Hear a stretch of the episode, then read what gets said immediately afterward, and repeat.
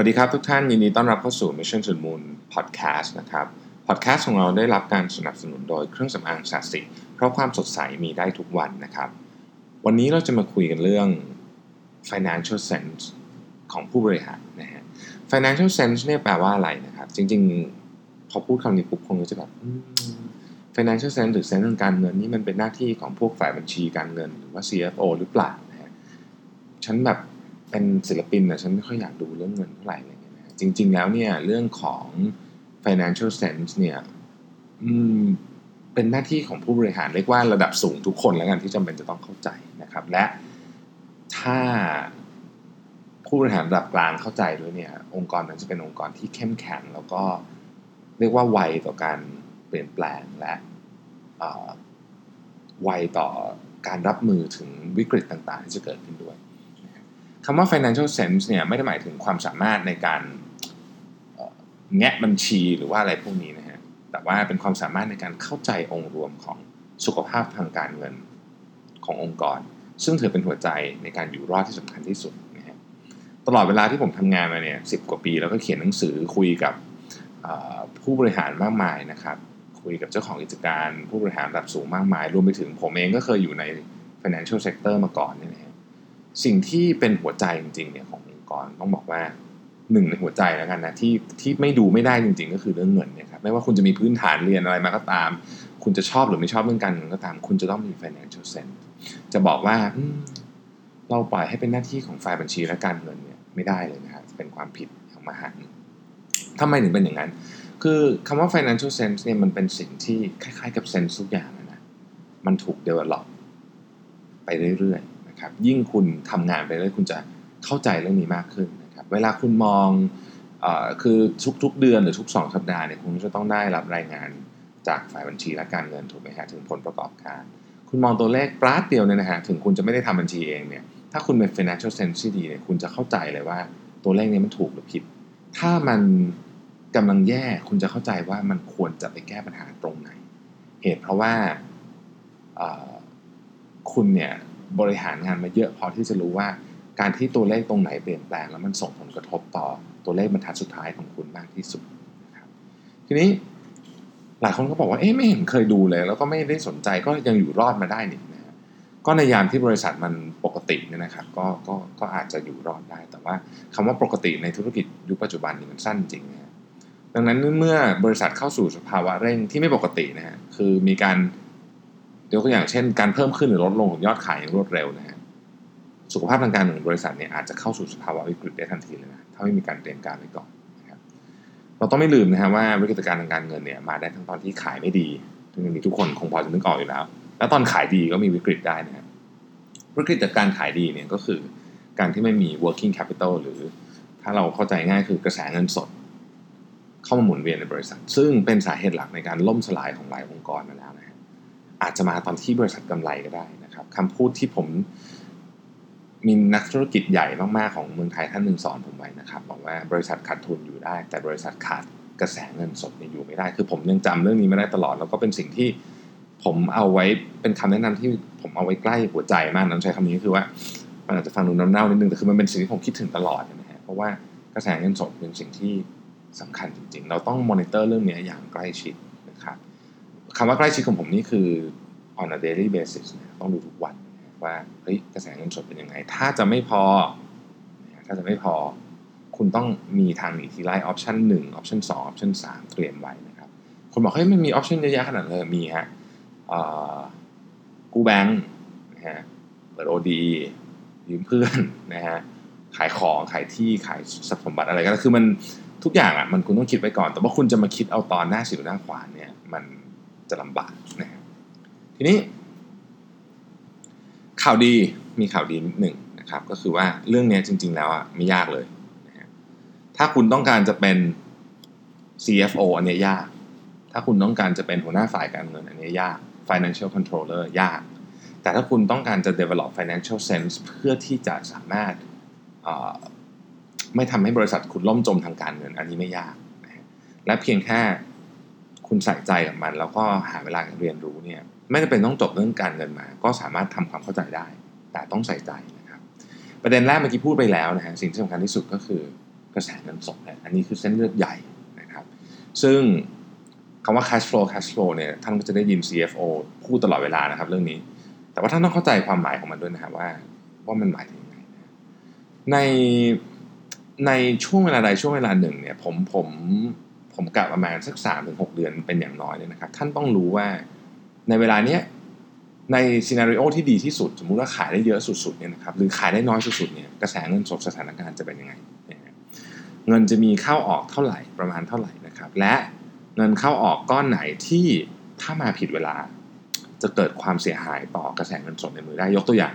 ถ้าสปายเออร์เจ้านี้คิดแบบคือสมมตินะฮะบางลูกบางธุรกิจเนี่ยมีลูกค้าไม่เยอะ สมมติบางธุรกิจที่มีลูกค้าใหญ่อยู่ห้ารายนะเกิดแล้วเป็นอยู่ในธุรกิจใกล้เคียงกันด้วยไหมายถึงลูกค้าท่านอยู่ในธุรกิจใกล้เคียงกัน เกิดสองรายเจ๊งขึ้นมา เพราะว่าแบบเศรษฐกิจไม่ดีเลยก็แล้วแต่ไม่จ่ายเงินท่านขึ้นมา โอ้โหโดนลากเช็คไปอีกปีหนึ่งนะฮะอยู่ได้ไหมอันนี้ต้องถามตัวเอง ถ้าสมมุติว่าอยู่ไม่ได้มีเงินสดมาหมุนเวียนไม่พอเนี่ย มันไม่มีเงินจ่ายเงินลูกน้องเนี่ยจะเอาเงินมาจากไหน ต้องคิดวางแผนไว้เลย ต้องคิดแบบนี้ไว้ตลอดเวลาฮะแล้วท่านจะรู้สึกว่า เออ บริหารงานแล้วมัน มันปลอดภัยสบายใจนะฮะซึ่งข้อมูลเหล่านี้มันไม่ปรากฏมันไม่ปรากฏอยู่นะในงบดุลในงบกำไรขาดทุนเนี่ยก็ไม่ปรากฏนะครับถ้ามันจะปรากฏมันก็จะปรากฏอยู่ในงบที่เราเรียกว่า cash flow statement forecast ซึ่ง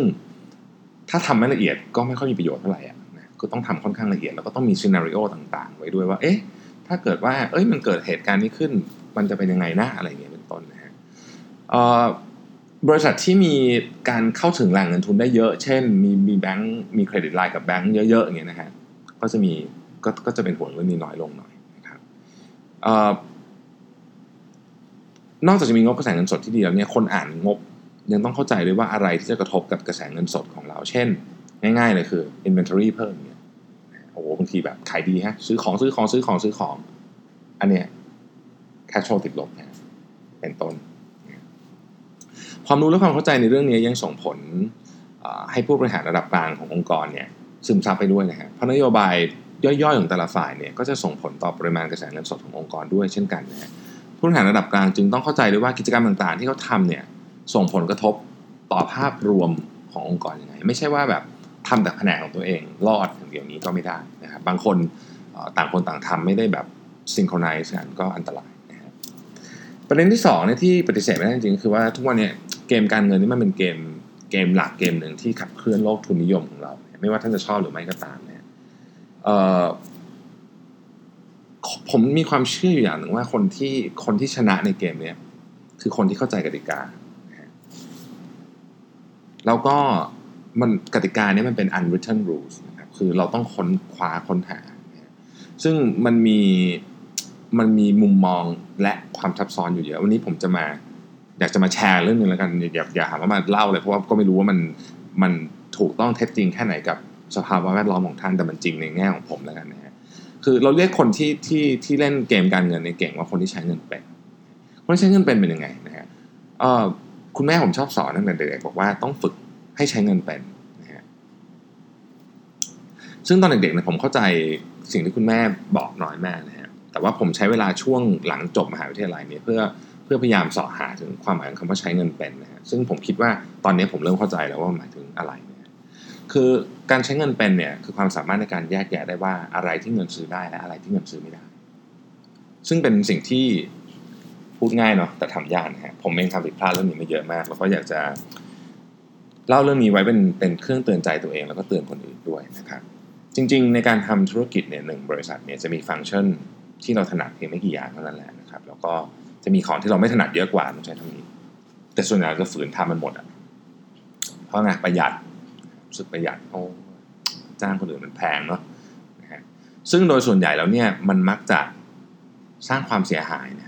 มากกว่าที่เราตั้งใจไว้ คือนอกจากงานที่เราทำที่เราไม่ถนัดแล้วเราทำเองเนี่ยมันจะออกมาไม่ดีแล้วเนี่ยนะครับมันมันยังมี opportunity cost ที่เราเสียไปด้วยนะครับ คืองานไม่ดีก็เรื่องหนึ่ง opportunity cost ที่เสียไปเรื่องหนึ่ง และอีกเรื่องหนึ่งก็คือแทนที่จะเอาเวลาไปพัฒนา core competency ขององค์กรเนี่ยดันต้องเอาเวลามาทำในเรื่องที่ไม่ถนัดยกตัวอย่างนะครับ ผมเนี่ยตอนทำธุรกิจใหม่ๆเนี่ยนะครับเคยเสียเวลาไปกับการออกแบบแพคเกจจิ้งเองนะฮะไปซื้อหนังสือมาอ่านเพียบเลยนะฮะลองหัดใช้โปรแกรมต่างๆนานาก็ปรากฏว่าทำออกมาก็ห่วยนะฮะในที่สุดก็ต้องจ้างมืออาชีพมาทำอยู่ดีหรือที่หนักสุดๆที่ผมชอบเล่าเวลาผมบรรยาย คือผมเคยทำหนังโฆษณาเองด้วยนะซึ่งออกมาได้แบบโอ้โหไม่ต้องพูดถึงนะก็ ก็งกอะคือตอนแรกงกไม่อยากจ้างเอเจนซี่รู้สึกเสียดายตังค์ก็เลยพยายามจะทำเอง ซึ่งบาดเจ็บหนักมากครั้งนั้นนะฮะแต่ได้เป็นบทเรียนเลยนะว่า คนเราไม่สามารถทำทุกอย่างเองได้อันนี้ผมพูดถึง ผมพูดฝากไปถึงท่านที่กำลังเริ่มธุรกิจใหม่ๆดังนั้นเนี่ยหลายบทเรียนที่เจอมาเนี่ยทำให้ผมเข้าใจว่าเฮ้ยการเอาซอร์สสิ่งที่ไม่ใช่ core competency เนี่ยเขาเรียกว่าใช้เงินเป็นยกตัวอย่างนะฮะเวลามีสัญญามาเนี่ยผมก็จะอ่านประมาณหนึ่งนะอ่านสัญญาประมาณหนึ่งแต่ต้องส่งให้ทนายอ่านด้วย เพราะการส่งให้ทนายอ่านเนี่ยเออคือบางทีไม่อยากส่งเพราะรู้สึกไงฮะเสียดายเงินใช่ไหมแพงแล้วค่าอ่านสัญญา แต่คุณลองคิดดูดิว่าถ้าเกิดว่ามันเกิดคือถ้ามันไม่มีอะไรก็แล้วไป แต่ถ้าเกิดมันมีอะไรขึ้นมาเนี่ยค่าอ่านสัญญาของทนายเนี่ยมันมันคุ้มเกินคุ้มถูกไหมฮะเพราะว่ามันอาชีพเขาอะคุณจะไปเข้าใจศัพท์พวกนี้ได้เหมือนเขาได้ไงดังนั้นนี่แหละครับถึงเรียกว่าใช้เงินเป็นนะฮะการประหยัดทุกอย่างเนี่ยไม่เรียกว่าใช้เงินเป็นนะนักธุรกิจที่ฉลาดจึงเข้าใจว่าอะไรที่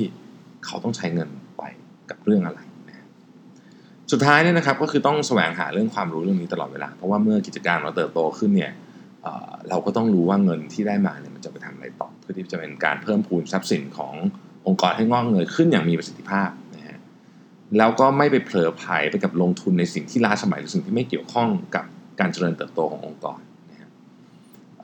การลงทุนนั้นมีหลายมิตินะพัฒนานวัตกรรมใหม่ๆ ลงทุนซื้อกิจการ หรือลงทุนในเครื่องมือทางการเงิน ก็สามารถสร้างความมั่งคั่งให้กับองค์กรได้นะ ที่สำคัญที่สุดเนี่ยผมเชื่อว่าถ้าท่านรู้สึกว่าท่านยังไม่เก่ง แล้วก็ยังต้องเรียนรู้เรื่องนี้ตลอดเวลาเนี่ยอันเนี้ยจะช่วยให้ท่านมีความสามารถที่จะต่อสู้กับเรื่องของการเงิน แล้วก็ช่วยให้พัฒนาเรื่องของ financial sense ได้อย่างแข็งแรงมากยิ่งขึ้นด้วยครับ ก็ขอบคุณที่ติดตาม episode ของเราในวันนี้นะครับ เราพบกันใหม่ในวันพรุ่งนี้ครับ ขอบคุณครับ